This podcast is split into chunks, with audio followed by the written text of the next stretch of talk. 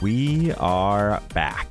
It's the Joe Holka Show presented by FanDuel. Time to get our feet set for the next week, but Davis Mattek is dropping by first to give us three key takeaways from the weekend that was and why it matters going forward. After that, we have Sigmund Bloom to talk through some trade targets, a bit of a buy sell going into this week, essentially players we should be higher on or lower on, and how to take advantage in our fantasy leagues and in DFS. Wrapping things up with our DFS first look. Super valuable to see what our first impressions are with pricing on the upcoming slate. So we'll bring you guys along for the ride. If you enjoy yourself, do me a solid, leave me a rating and review on Apple Podcasts, and consider following on Spotify. Trying to make that push for top 10 in the fantasy sports category this year, and I need your help to get there. Outside of that, you should already be in the habit of joining the Listener League every week. But if you don't know what that is, essentially it's just the best contest in all of DFS, completely rake free. So enter at fanduel.com slash Holka. That's fanduel.com slash Holka. And if it's your first deposit, you'll enjoy 20% up to $500 just for starting the process through my link. And it also supports the channel. So thank you. But maybe things just haven't been going well on DraftKings, and it's been a while since you tried FanDuel. I would definitely urge you to use that same link to give things another shot this week. We would love to have you join our community. I review lineups from this tournament every Monday live on stream. One more time, fanduel.com slash Holka. Now let's get into the episode.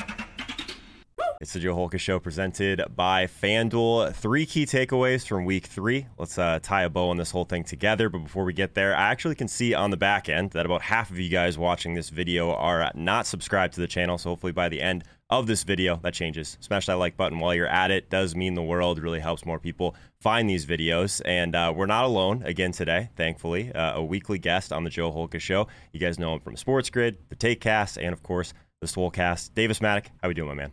You know, we are uh, we're doing all right. We booked a win in week three, so we are we are two for three in uh, not getting our uh, our butts handed to us in DFS. So that uh, that feels pretty good. Wish wish the Chiefs would have pulled it out yesterday, but uh, you know the the the parlay of your seasonal teams booking wins, right? So like on average, you get about 60% of your seasonal teams winning, your favorite team winning, and booking a win in DFS. I mean, that that parlay is incredibly hard to hit. I, I don't know how many weekends in my life that that parlay is actually hit. Yeah, m- most of the time, uh, at least two of those things are going horribly wrong, and you're like trying to grasp to anything that is going uh, super right. So that's great, man. A couple couple wins and uh, I guess booked this early in the season has to feel good. You can kind of just play normal the rest of the way. The pressure's off. It's those years where you have like three or four like kind of rough weeks to start the year that it's a lot harder to, to I guess prove to yourself that you're doing the right thing. So uh, that's good, man. Really solid. I played a little bit less volume uh, this past week. Uh, obviously, it was fun to kind of sweat that lineup with the tilt space guys. Uh, so they ended up taking down second in the juke. Uh, so we built that lineup uh, pretty close to lock, actually. Um, but yeah, so that was fun. Uh, we ended up being in first most of the afternoon. And then basically, I think a team came from behind pretty late with the Stafford stack. So Cooper Kupp, man, just absolutely ruining my dreams uh, yet again. So that's going to be uh, the first guy that we talk about today. I'm not sure if Cooper Kupp is just like the second coming of Calvin Johnson at this point, Davis, but uh, he's leading the league in receiving yards and touchdowns. I got to get your takeaway here. Yeah, so Cooper Kupp, through three games, 10, 11, and 12 targets. He has 33 targets. He leads the NFL in receptions. He leads the NFL in receiving yards. He has five receiving touchdowns through five games. Now, this is, uh, you know what this is? This is a real uh, bell curve meme moment where like the the the guy on the bottom left is like Dur Cooper Kupp, go Burr, and then the guy in the middle with the glasses is like Cooper Kupp can't possibly sustain this. There's no way. Robert Woods is coming. Higbee will score more touchdowns, and then the Jedi on the right is like uh, Cooper Kupp, go Burr. Because I I actually think the touchdown production will not be sustainable. Um, you know, maybe he ends with 10, maybe he ends with 12, whatever. But the rest of it to me looks completely sustainable because the Rams just had their toughest test, right? They just played the Buccaneers, the, who are the favorite in the NFC. They theoretically have one of the best defenses they're going to face, though the Buccaneers secondary has looked a little bit suspect through three games. And what has become clear to me is that Sean McVay was always handcuffed a little bit by what Jared Goff could do. That he would uh, that that they would be throwing the ball in the intermediate spaces, throwing lots of screens to the running backs, doing lots of run pass options where Jared Goff, you know, theoretically had the option to check out of the runs, but he would not. Jared Goff would not do the checking. Jared Goff would like barely see what the defense was doing and just be like, all right, I'm handing it off to Todd Gurley or whoever. And Goff is not doing that. Goff is just blitzing the ball down the field, you know, just being super aggressive. And if if Cooper Kupp leads the NFL in receptions and receiving yards, I I don't think at this point that that should be considered like a surprise. I which seems insane considering how many good NFL wide receivers there are, but how can you argue with what he's done? Man, Harmon said basically the same thing last week. We t- we've talked about Cooper Kupp. I feel like every week this year because he's been pretty popular even in DFS because he's been mispriced essentially to start the year. Now that it's like catching up to his role a little bit, man, it, it does feel like, of course, the touchdowns that's gonna that's gonna come and go, but the role seems like super safe. Stafford's found his guy. This is a team that's gonna throw a lot. Obviously, we know about the injuries they have in the run game, all that stuff. But I think the point you made about McVay is the one that makes this feel the most sticky to me. Right? He's finally got this quarterback that can actually do things yep. on his own and make decisions and, and make those throws, honestly. So uh, he missed a couple other deep ones in this game as well. So, man, the Stafford's the real deal. He's uh, someone that I haven't really played historically a ton in DFS, but um, and actually I kind of thought that this year uh, it might be uh, a little bit more of a hindrance just because this defense is so much better than Detroit's ever been uh, when he was there. So uh, he's proven me wrong in a million different ways. Cooper Kupp, uh, I haven't looked at his price yet. We're going to do our first look here shortly, but I would imagine it's probably up there. Uh, finally, they're going to basically test us on the other side of it now. Last week they tested us if we were going to play Saquon Barkley at 6K. This week I would imagine uh, Cooper Kupp's going to be priced pretty high. Uh, any other final thoughts on Cooper Kupp? Yeah, I mean, just that, like, uh, I so I do know what his price is, and I'm not gonna, I won't, I won't spoil it for you for the okay. first look, but I, I, it's an absurd price, and I have a feeling that when I go through and I do, uh, you know, Tuesday is my day where our projections turn over, and I go through and rework everything. I have a feeling he is going to still be popping at this price tag, uh, which is it, it is legitimately insane. But I, I think that it's going to happen.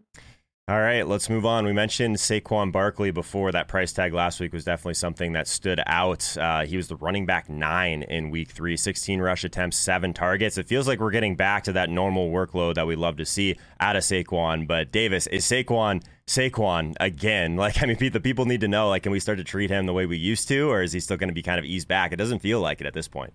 Yeah, I mean, we have now back-to-back weeks of a snap share over 80%. I, I it, it does look like one of the key differences between the Saquon that we remember and the, the version of Saquon that there is now is Daniel Jones is not going to check down to him as often. You know, if if Eli Manning was the quarterback of that game against the Falcons yesterday and Darius Slayton gets banged up in game and stuff, like I, I it feels like Saquon would have had like nine targets or something. Like it, like remember remember Saquon had like a 13 reception game or something in like the fourth game of his career, and we were all like, yeah. "Holy shit! Like this dude's gonna catch this guy Alvin Kamara, whatever."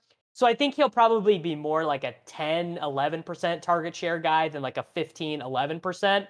But a couple things were clear to me. I mean, Devontae Booker was a game day inactive yesterday, and I, I, guess I don't know if he was injured or if that was just like we don't need you and we want Gary Brightwell and Elijhaa Penny to be blocking. Like I, would have to look a little bit more into that. But I, I think our weekly expectation for Barkley is going to be like 16 carries and four receptions. And when they're on the three yard line, they're good. They're 100% handing that dude the ball because they do not trust Daniel Jones to throw down there at all. So I, I do think that, and, and I, again, I know Barkley's price tag for this next week and they have a difficult matchup against the Saints and Daniel Jones is going to get eaten alive by that team. But I think he's going to be another interesting decision point this week. Yeah, I looked at the pricing. Cooper Kupp is the most expensive wide receiver on FanDuel. He's 8600 He is $400 yep. more expensive than Tyreek Hill. He is $500 more expensive than Davante Adams. So, again, they're just testing us to see if we will pay that price tag for Cooper Kupp. So, interesting. Uh, like you mentioned, Saquon on the other side of that, they actually haven't really done too much to his price yet, maybe because of the matchup. At 6900 on FanDuel for Saquon in week four man, uh, the pricing, uh, I guess it, the, the puzzle that we have each and every week to, to work through is always something that's uh, that's pretty fun. So uh, I didn't think we'd see Cooper Kupp as the number one wide receiver, maybe ever. Uh, so that that's definitely surprising. Uh, all right, so I want to end on a little bit more of a, a macro strategy type of discussion here, Davis, because I think that I used to personally be someone that almost every single week would be totally fine punting off wide receiver in order to get to some of these elite running backs. But man, like punting wide receiver just feels kind of dead at this point. Like these KJ Osborn, Quintez Cephus type of players just really haven't been getting there for us lately. So uh, curious your thoughts on uh, these cheap wide receivers that just keep failing on us recently.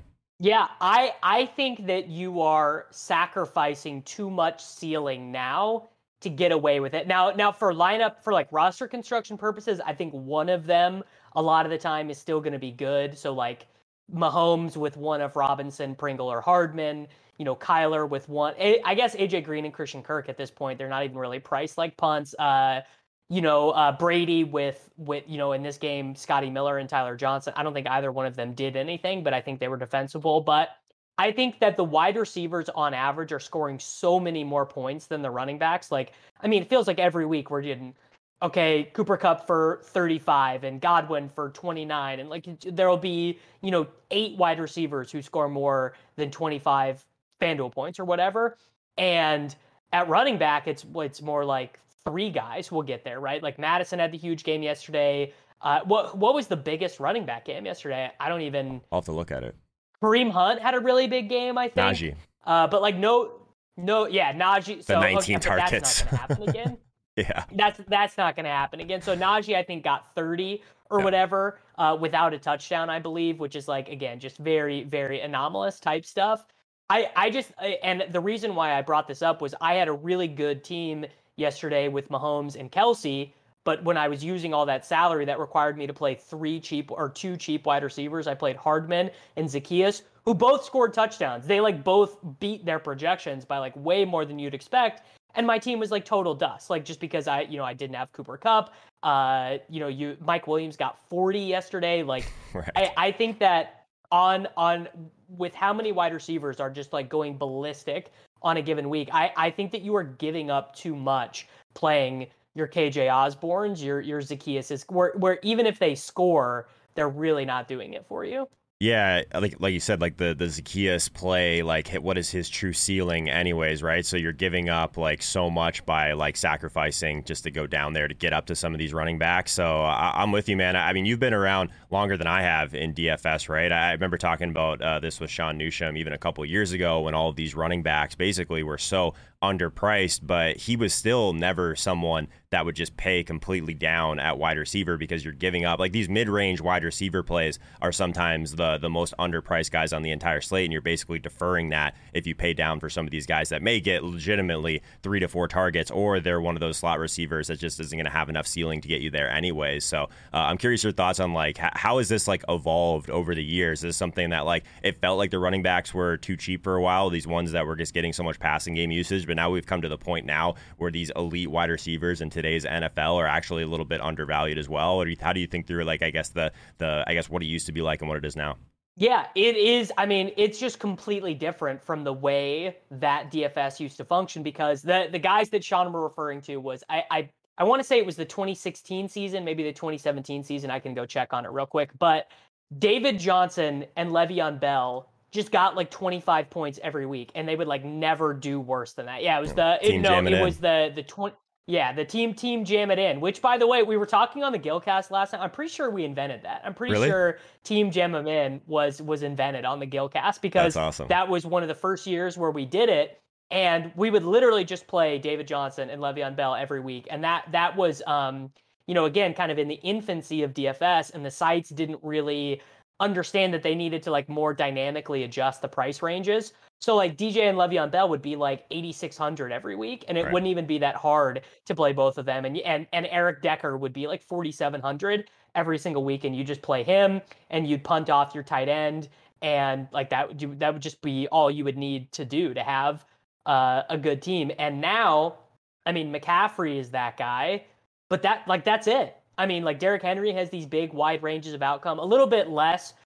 I mean, he has 12 receptions, which is already seven off of his career high. So that kind of changes the type of player he is. He got 22 yesterday without a touchdown. Like that's that's pretty good. But you know, Kamara pretty sensitive to game script. He was awful in week two. You know that that never would have happened to David Johnson or or or Le'Veon back in the day. Like it, we just don't really have these stud running backs anymore. It's like it's like Derrick Henry and and Christian McCaffrey. You know, Zeke is pretty dusty. Uh, you know, D- Joe Mixon is not going to get the workload. Like it, all the best players in fantasy our wide receivers and and tight ends now with Kelsey. I mean, really just Kelsey.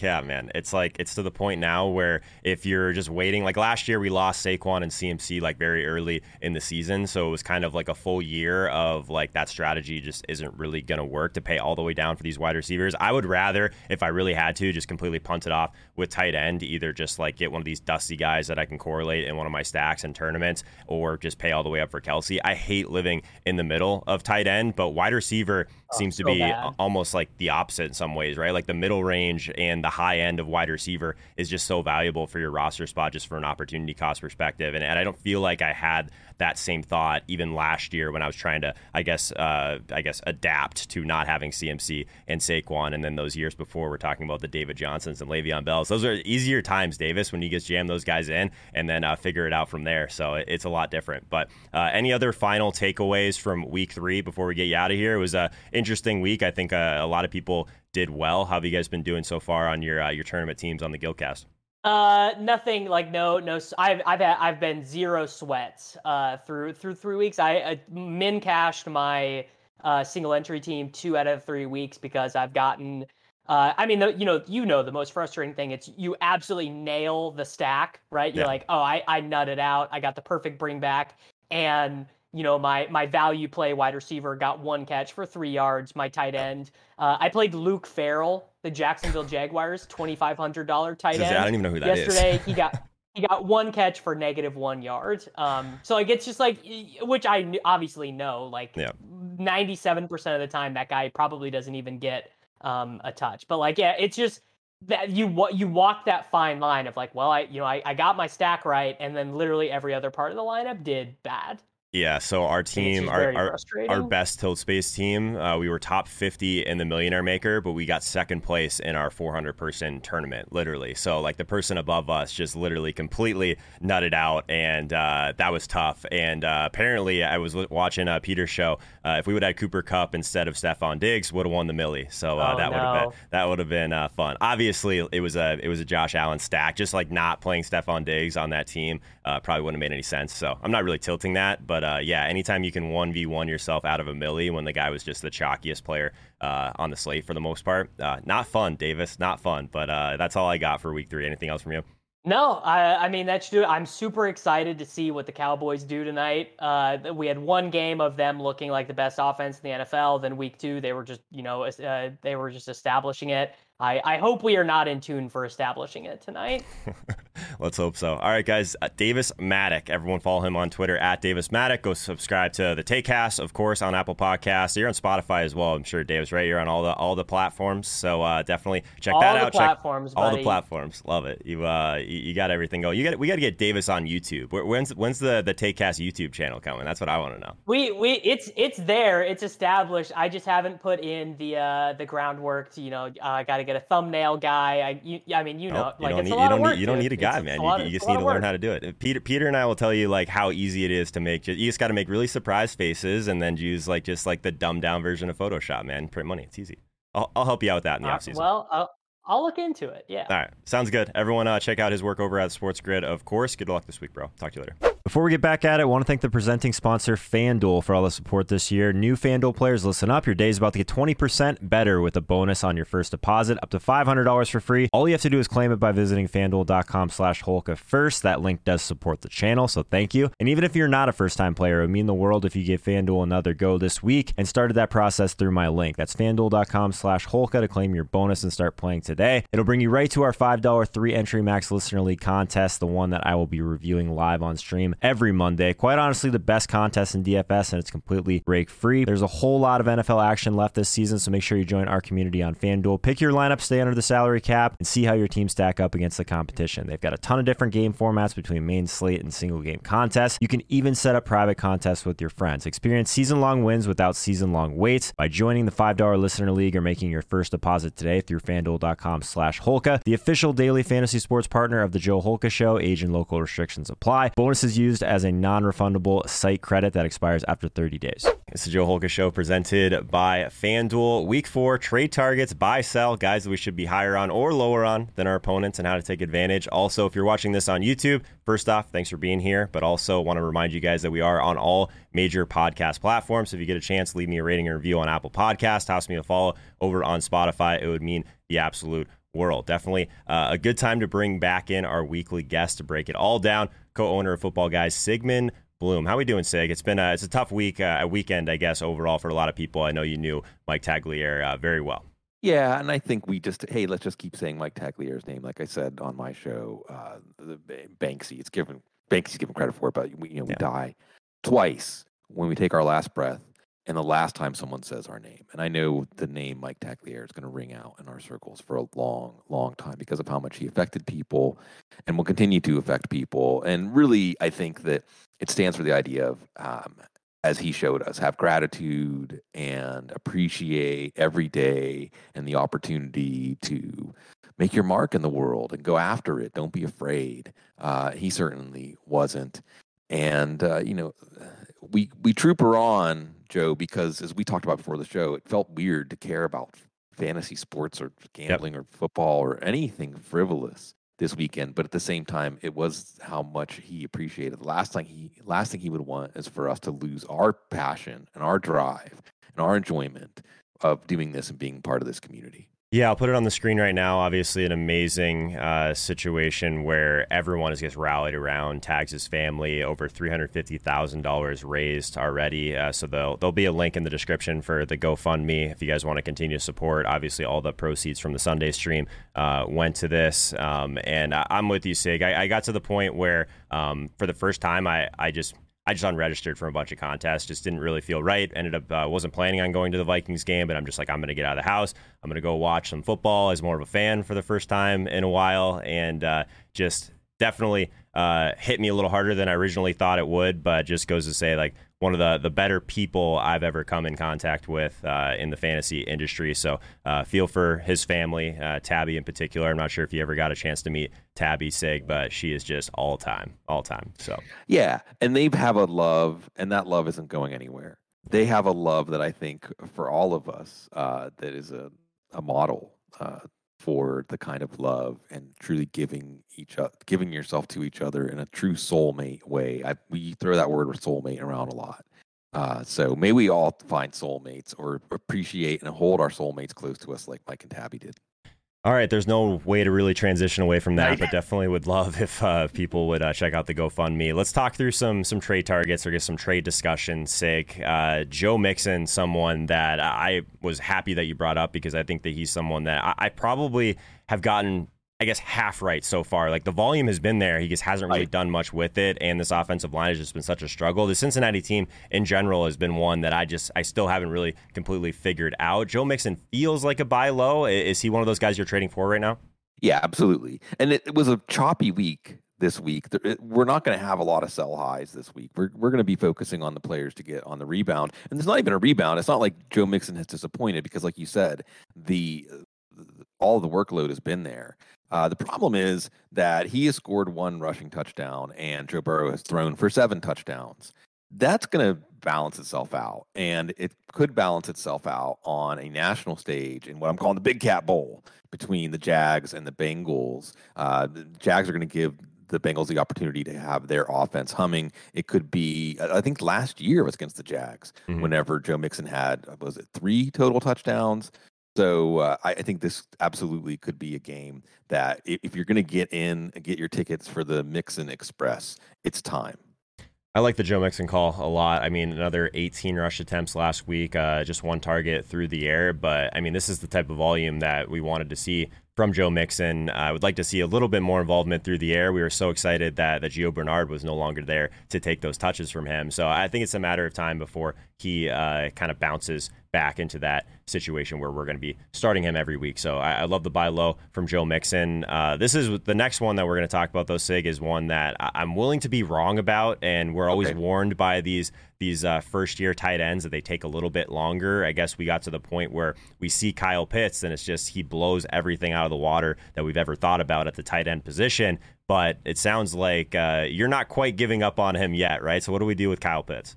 He got a hold, and I think that the eye test, he still looks like one of the more impressive athletes on the field anytime he's on the field.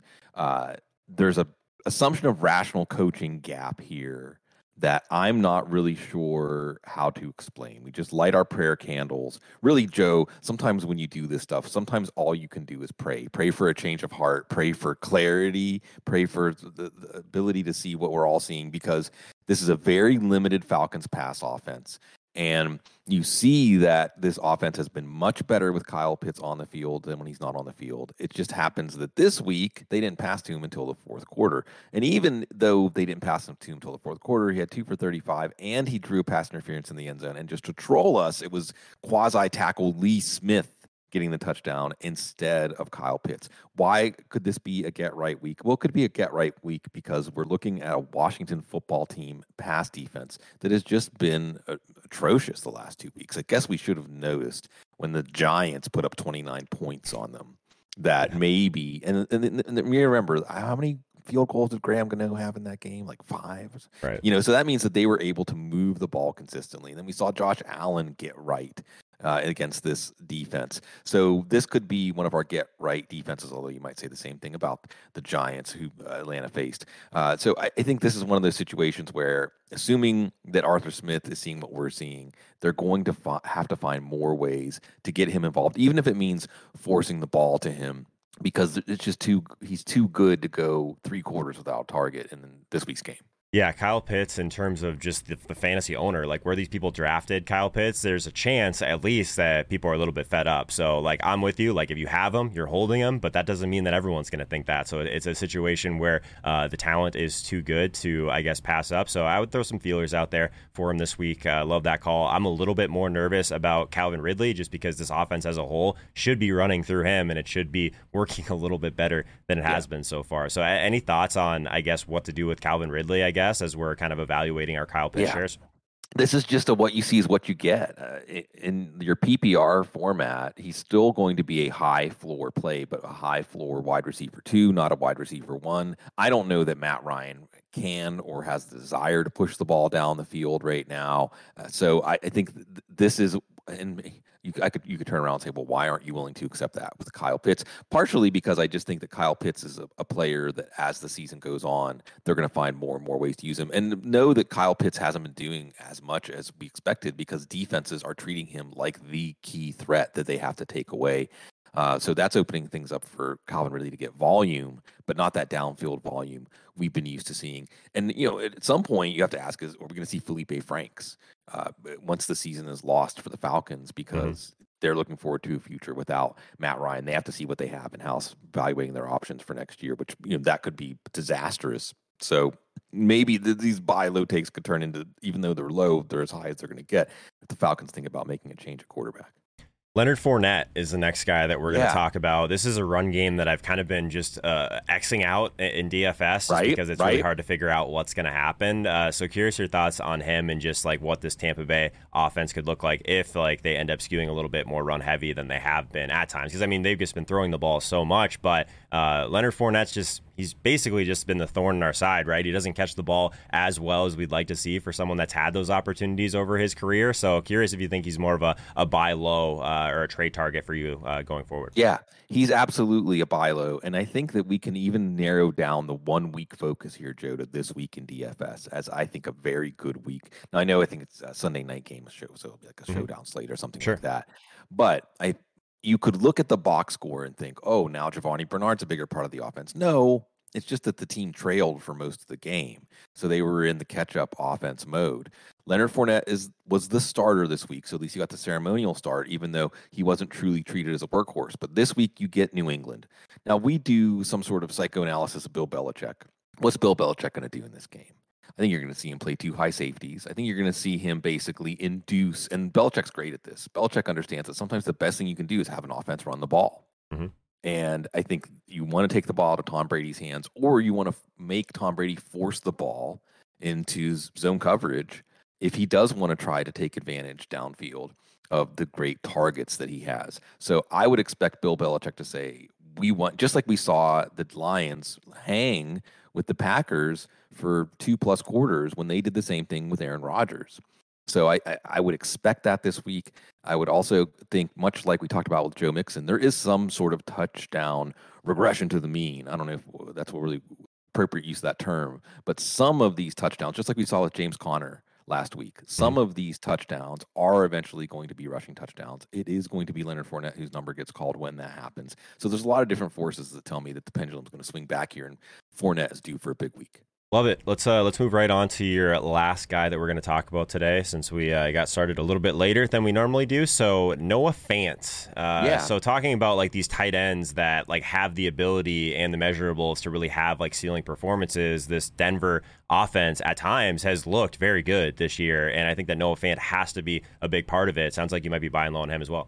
We are going to see how this offense reshuffles, resorts itself without KJ Hamler, who's out for the year with an ACL tear. Mm-hmm. But I think that means we can see more of the targets in the middle of the field going to Noah Fant. The chemistry between Bridgewater and Fant still work in progress, but it also is a week where they play Baltimore. So you probably are going to be avoiding Marlon Humphrey, Anthony Averett as a budding star for that secondary. Uh, I think this is a game where Bridgewater, who's very safe with the ball, is going to see that his best target on many of these snaps is going to be Noah Fant.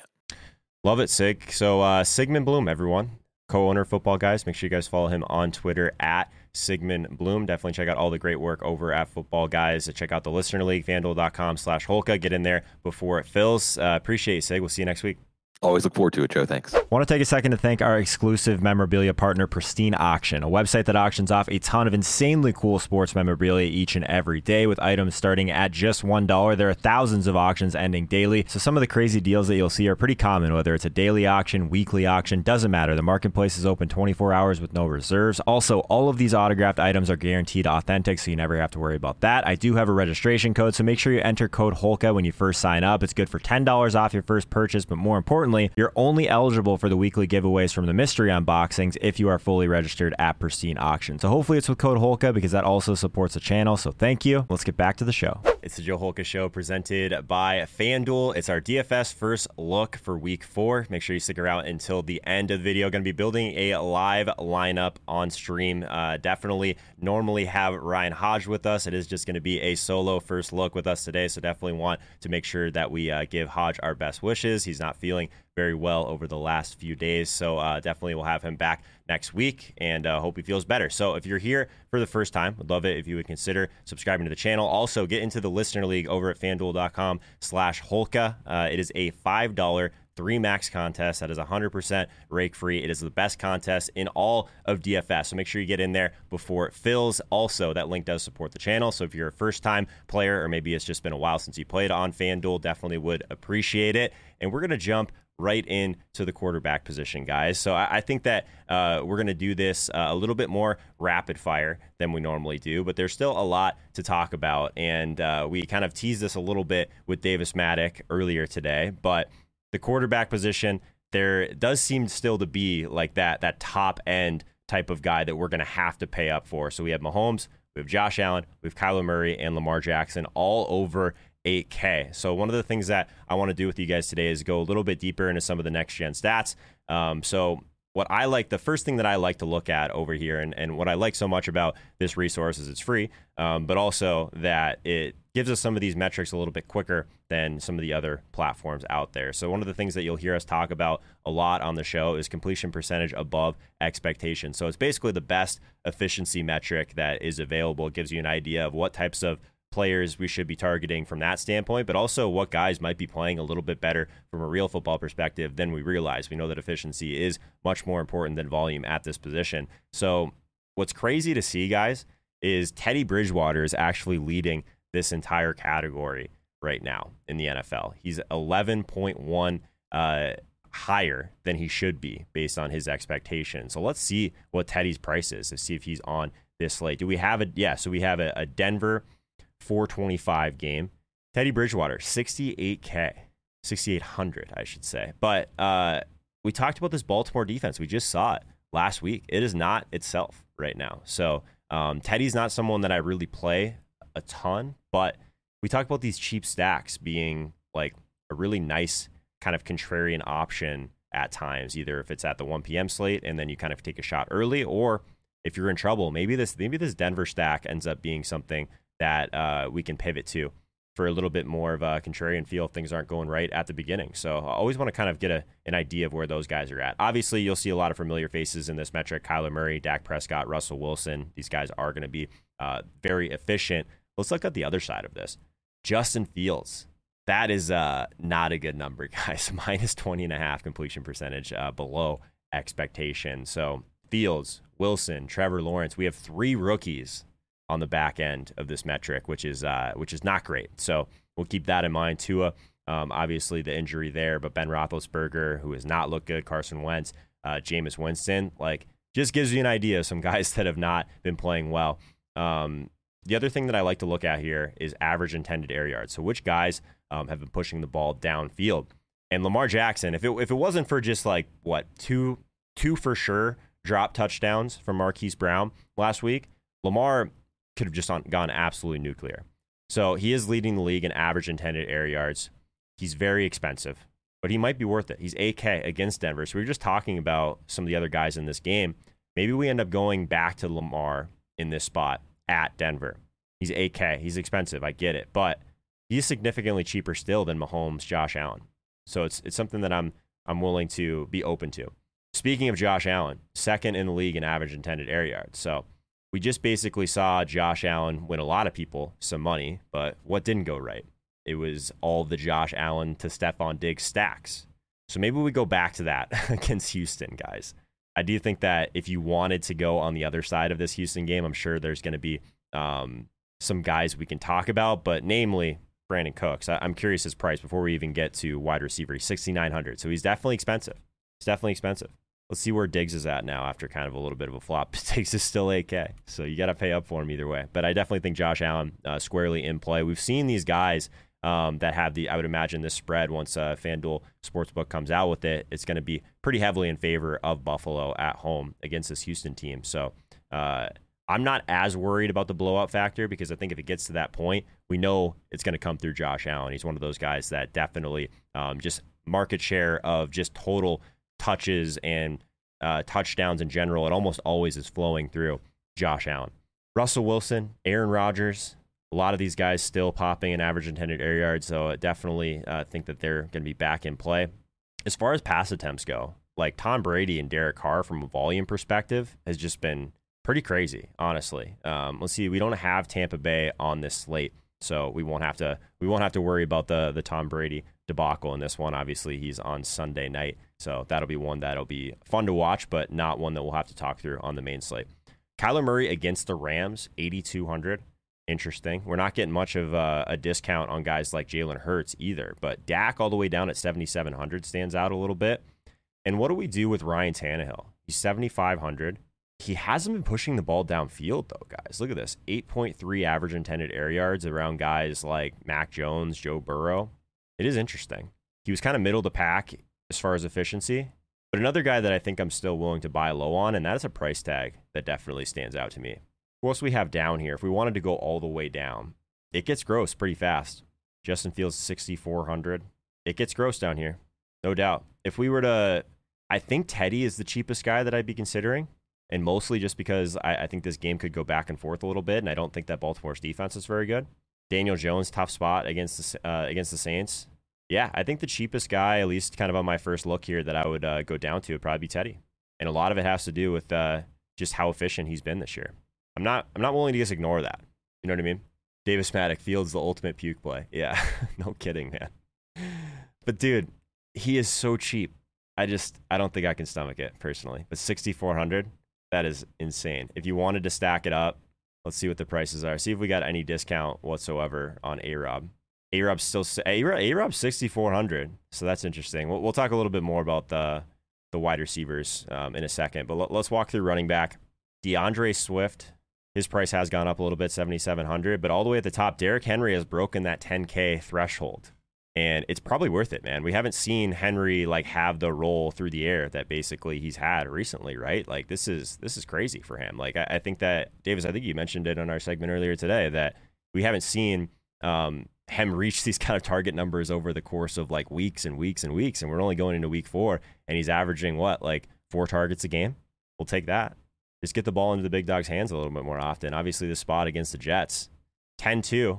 I'm sure there's, uh, at least from a FanDuel perspective, I would imagine there's still going to be enough value to make this work. But yeah, significantly more expensive than Alvin Kamara behind him at 9K.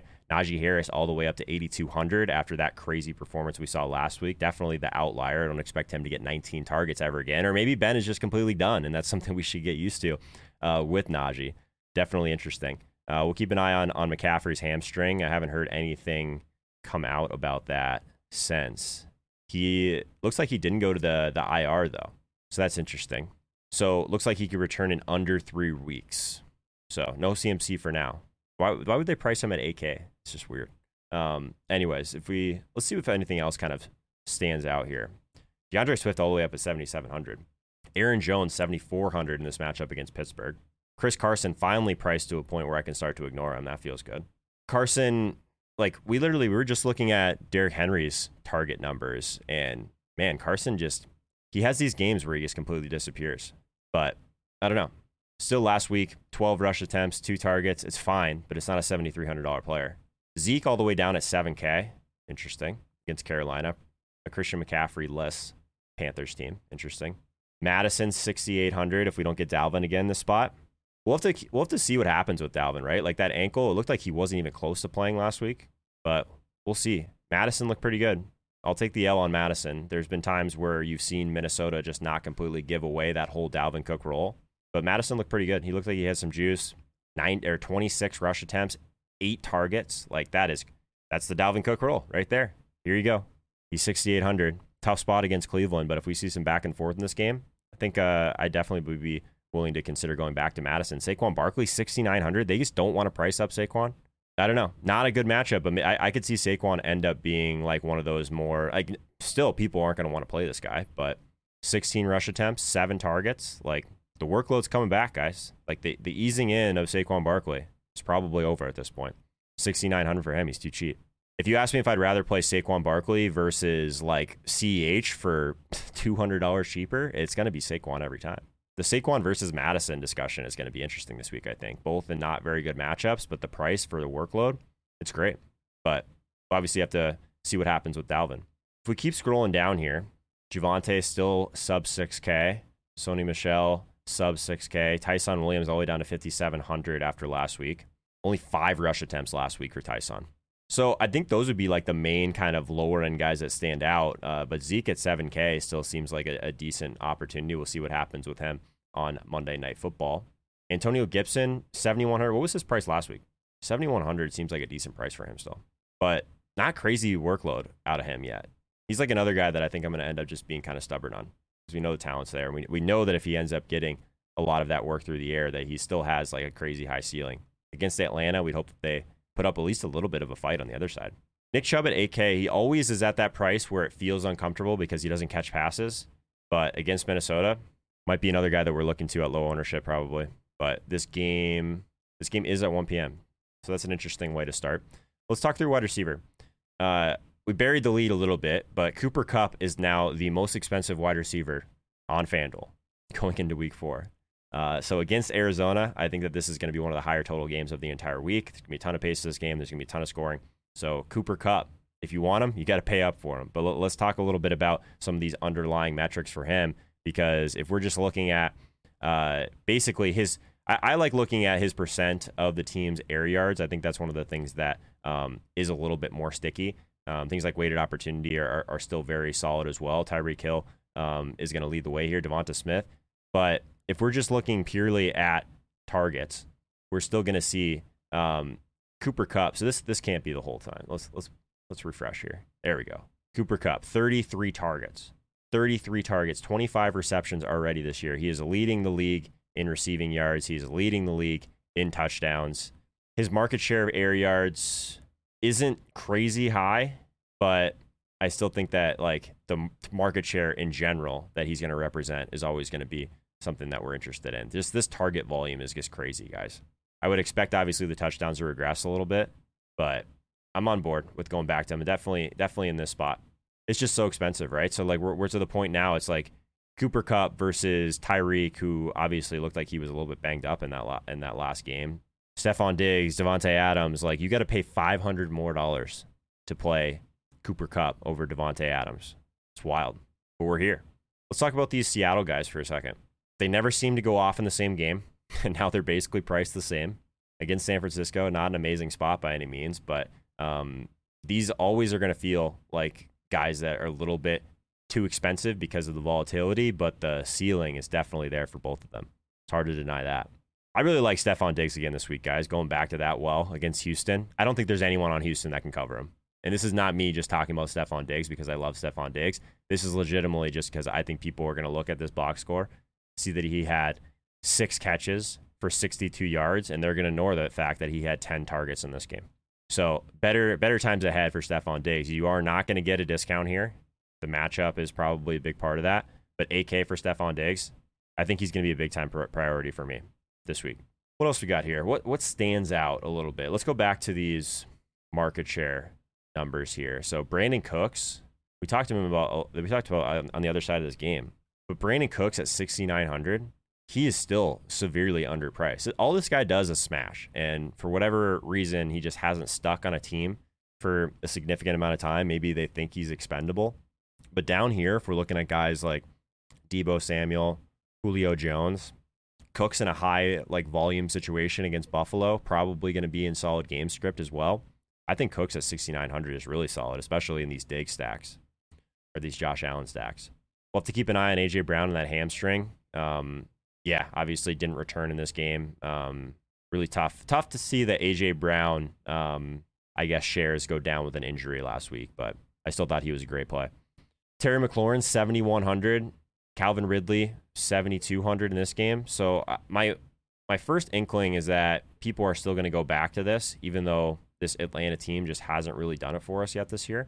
But the price tags are up there, right? So if you like ask me if I would rather have Terry McLaurin or Calvin Ridley versus like trying to get up to that next tier, like I still I still want to try and get up to Stefon Diggs. Is like my alert, at least my initial feeling on that after those big drops, Marquise Brown 6400. We talked about this game against uh, against Denver. We talked about um, the spot for Lamar. Marquise Brown could have just had an absolute crazy performance in this one. In terms of Calvin Ridley, though, still third in the league in terms of his percent of the team air yards. So at least he has some some of those like underlying metrics in his favor. What's Ja'Marr Chase's price now? Oh, we don't have Ja'Marr Chase on the main slate of this one. Okay, interesting. Oh yeah, I didn't even see Mixon at running back. That makes sense. But Devonta Smith is someone that we haven't talked about yet. I think that this this KC and Philly game is going to be an interesting one. Talk about being way too cheap. 5900. 50% of the team's air yards have gone to Devonta Smith. He's only he's got 15 targets this year, so obviously the volume for Philly and Jalen Hurts is not going to be uh, super high end, but and the efficiency hasn't been great either. But I love the fact that he's getting those deeper targets. So if he ends up being like one of those guys that sees a price like this for too much longer, like the ceiling's definitely still going to be there with Devonta Smith. So he's one of those guys, at least in the very beginning, that, that stands out as being uh, pretty dramatically underpriced.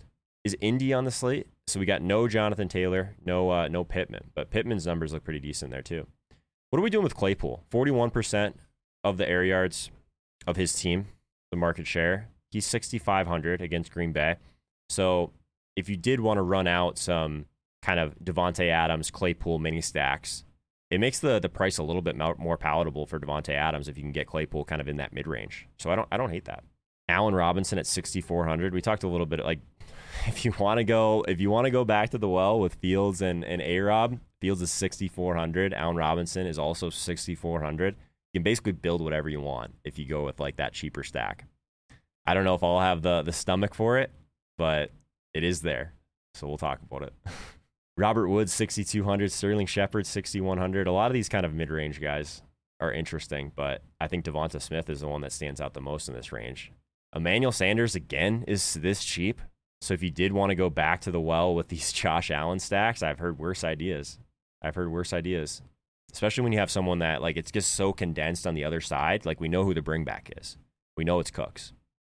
People just don't like to play old guys like this. I'll ask you guys, chat. Is there anyone else that, like, really stands out to you guys so far? KJ Osborn, 5,300. Are we going to go back to this well? Only two targets last week against Seattle in an up tempo game. It's not great. Rondale Moore, 5,300. This is wild to me.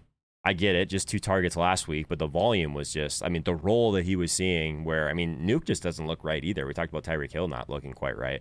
Like Rondale is another one that just insanely underpriced at 5,300. We've already seen the role. Like he's a mid, he's like a, he's a 6K player on FanDuel, minimum, in my opinion. If you want to get weird with these Chicago stacks, probably could just add Darnell Mooney to that as well. But you're going to have to deal with these type of efficiency types of things when he's going to be seeing those deeper targets. Quintez Cephus, 5,200. I'm probably not going back to that well. What else am I missing here? These Dallas guys. So CeeDee Lamb still for 41% of the market share of areas for CeeDee Lamb. What was his price? 7,400 for CeeDee in this spot. That's probably about right. Probably about right. Pitt's going to get destroyed by Green Bay. Ben is dust. I would agree with you with that one, man. Only one decent wide receiver to get shut down by Alexander. Maybe. Maybe. Maybe it is Claypool. I do like the price on him, though. Tight end, Travis Kelce is 8,200. Look at the price discount we're getting at this next tier, though. Remember how the start of the year we had basically Kelce, Kittle were basically back to back on pricing. Now there's a clear tier gap between Kittle, Hockenson, Andrews, and then Kelce. That's probably right. So let's scroll down a little bit. Now we can get Kyle Pitts at 5,800. Is this the week where we go back to this well? Are people like tired of playing Kyle Pitts, do you think? 5,800. We just talked about it with Sig. I don't think it's a bad buy low opportunity. Noah Fant in this Baltimore game. I keep kind of coming back to this Baltimore game. I think it's kind of interesting, especially with Teddy being so cheap still. Noah Fant at 5,700. He's too cheap as well. Gerald Everett, 4,900. Like, if you get down in here, it gets gross fast, but there there might be some guys that we can uncover in here. Tyler Conklin, 5,300, if you want to go back to that well. Bobby Tonyan, 5,500 in this spot against Pittsburgh. I don't know. I think this game has at least the, a chance to just get kind of gross, but we'll see. We'll see if uh, Aaron Rodgers can have uh, the type of heroics again. Tyler Higbee at 5,900 stands out, though, in this Arizona and Rams game. So if you aren't going to get to this top tier, it's hard to justify like paying up for like the Goddard, Andrews, Hockenson when you can just move down to to Higbee or Pitts this range. I think both of those guys seem like they're a little bit too cheap. Ben had 19 passes behind the line of scrimmage, and the Bears had 47 total yards on offense. Yeah, I'm with you. Doesn't seem like the best best idea. Quick peek at defense here. Obviously, early in the week, I kind of want to see how ownership shakes out with some of these teams. Buffalo's all the way up to 5K against Houston. Interesting. Let's scroll down and see if we have anything down here that stands out. We got Vikings against Cleveland. I'm trying to think of like who would be the cheapest defense down here that I would even consider. It's kind of gross down here for right now. Carolina at Dallas. Pass attempts is kind of what I'm thinking on the other side. Atlanta against Washington. Yeah, maybe Carolina against Dallas would be the first one that I would consider just because we know Dallas is going to throw. But yeah, it's not great. I do think this Carolina defense is a little bit underrated. They do bring pressure. Very interesting. So, what do you guys think? Should we should we build a lineup here? Is it time? Let's do our, our first look lineup. I do wish we had Hodge with us, but make sure you guys check out uh, fanduel.com slash Holka. Get into the listener league. Three max tournament, $5 buy in, break free. It's definitely one of those ones you got to prioritize. So let's let's build this. Let, let's do like a little bit like of a bottom up type of build here. So like the cheapest guys in first, and then we'll see what we can upgrade. So we talked about Teddy just being probably the cheapest quarterback that I would consider. We'll move in and we'll go uh, Carolina at the cheaper side of things. Tight end, the cheapest guy that I was kind of considering. I, I still think that if you wanted to go to Everett, it just feels gross. I, I probably don't want to get past this like Noah Fant range. So we'll, we'll get a little bit of correlation with Fant and Teddy. The cheaper running backs that really stood out, I do think that it was like Saquon and Alexander Mattison. We'll see. Um, I probably won't put Mattison on this team. Oh, we do have Jonathan Taylor on the slate. What was I talking about? 6,600 for Jonathan Taylor. Three targets, 10 rush attempts. Like the volume hasn't been crazy for him. Chuba Hubbard at 6,300 is someone that we probably should have talked about with no Christian McCaffrey. 6,300 for him. So we have like these injury guys. Let's put Hubbard in there for right now. What did he? He ended up with a ton of touches after CMC left that game, didn't he? How do you spell this guy's name? There we go. Hubbard. Chuba Hubbard. 11 rush attempts, but he got five targets through the air. So yeah, I like that quite a bit. So those are some cheaper options that stand out for sure. At wide receiver, I do kind of want to make this Diggs this Diggs thing work with Cooks. Who else we talk about being like way too cheap down here? Oh, we we had like the the Emmanuel Sanders at 5800 if we wanted to go back to that. We also had um Rondale way too cheap at 5300. Put Sanders in here too. So what what can we what can we upgrade? So if we wanted to upgrade quarterback, I do think that potentially Josh Allen uh, back in play this week. So let's move back to let's move back to, to Josh Allen here since we got Diggs and Sanders in for now as our little bit of a placeholder tournament team. So we have 2,900 to upgrade here. If we wanted to upgrade to Kelce, we could, which I don't hate. So we got a decent amount of volume secured with Saquon and Chuba Hubbard. We have Josh Allen to Stefon Diggs Emmanuel Sanders, bringing it back with Brandin Cooks. Round Rondale Moore one off, too cheap at 5,300. Travis Kelce, 8,200. And then if we really wanted to upgrade our defense, now we could get to about 4,100. At that point, we could just jam in uh, the Cardinals against the Rams. A lot of pass attempts for the Rams on the other side, which I don't hate. Could play the Miami de- defense against Indy or Washington against Atlanta. If you believe that this Atlanta defense uh, or this Atlanta offense is not going to get back on track, they should be throwing the ball more than they are. So I don't mind this. It's kind of a, a bottom up build. That's all I have for you guys today. I do want to give you guys one last nudge to leave me a rating and review on Apple Podcasts and maybe consider following on Spotify as well. Really means a lot when we're trying to move up those charts. And I will see you guys in the listener league, fanduel.com slash Holka. Again, if you've never played on FanDuel, you get a 20% deposit bonus by using that link. But even if you have played on FanDuel before and it's just been a while, that's still the link where you want to start this process and join our community in this listener league. Truly one of the contests I think is the most fun to watch every week. And I want to show these guys how strong our community is by filling it up. But until next time, good talk.